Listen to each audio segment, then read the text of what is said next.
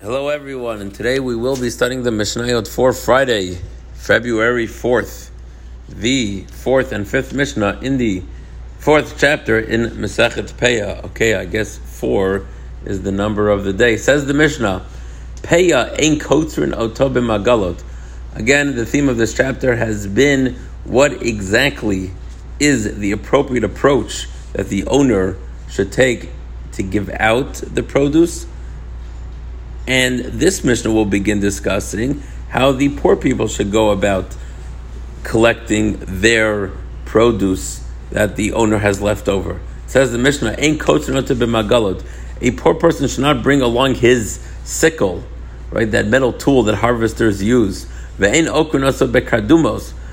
should they dig out, right, the onions that are sort of in the ground, dig it out with spades. The, the point of this is that these are uh, very sharp or rough, hard metal utensils. And we're worried that as the poor people compete to get the remaining produce, uh, that a fight will break out and one might hit his fellow with this metal tool. So for says Mishnah, you know what? If you're gonna dig anything out of the ground, you're gonna cut something, do it with your hands.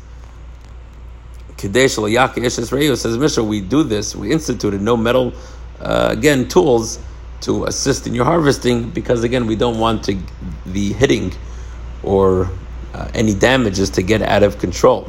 Says the Mishnah, the next Mishnah, Shalosh Avos Payom.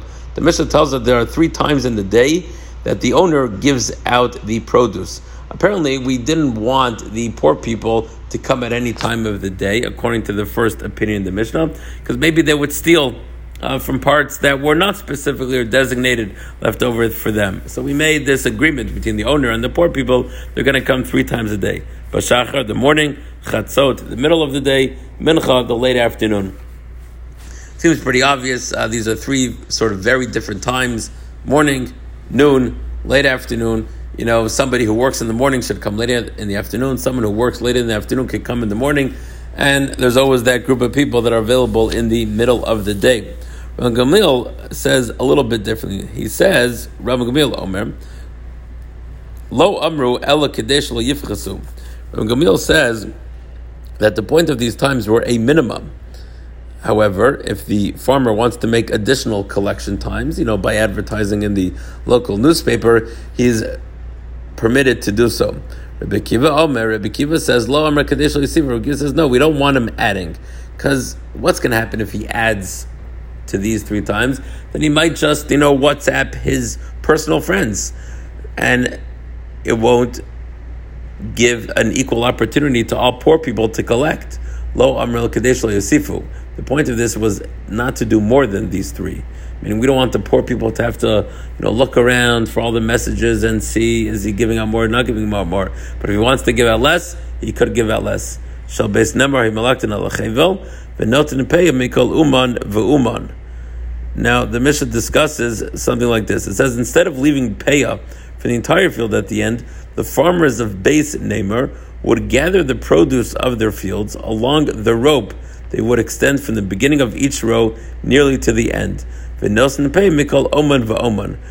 then, when they reached the end of the rope, they would leave the rest as payah from each and every row. So, what was the point of this? So, for instance, like this say a field had 60 rows of grain. The usual procedure would be for the farmer to harvest the first 59 rows entirely and then leave the 60th row as payah. According to the Beit Namer method, however, one would draw a rope across 59th, 60th of the first row and then harvest that row until the end of the rope, leaving 1 60th of that rope as payah. In other words, they would just leave, leave the end of each row then repeat the process until they got to the end. So what was the point of this? That it helps the poor in that they do not have to wait till the end of the harvest to collect the payah.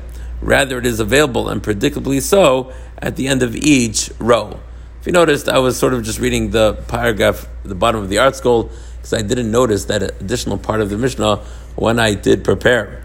Uh, so again, so this Beit Namer method instead of just leaving it over at the end, they will leave over at the end of each row, which would allow the poor people to not have to wait all the way to the end of the harvest. The farmers would go to the end to the last little bit, leave over, so on and so forth, till the end of the field. Okay, that concludes our study of Mishnah for the day. As always, thank you so much for taking time out of your day to study some Torah.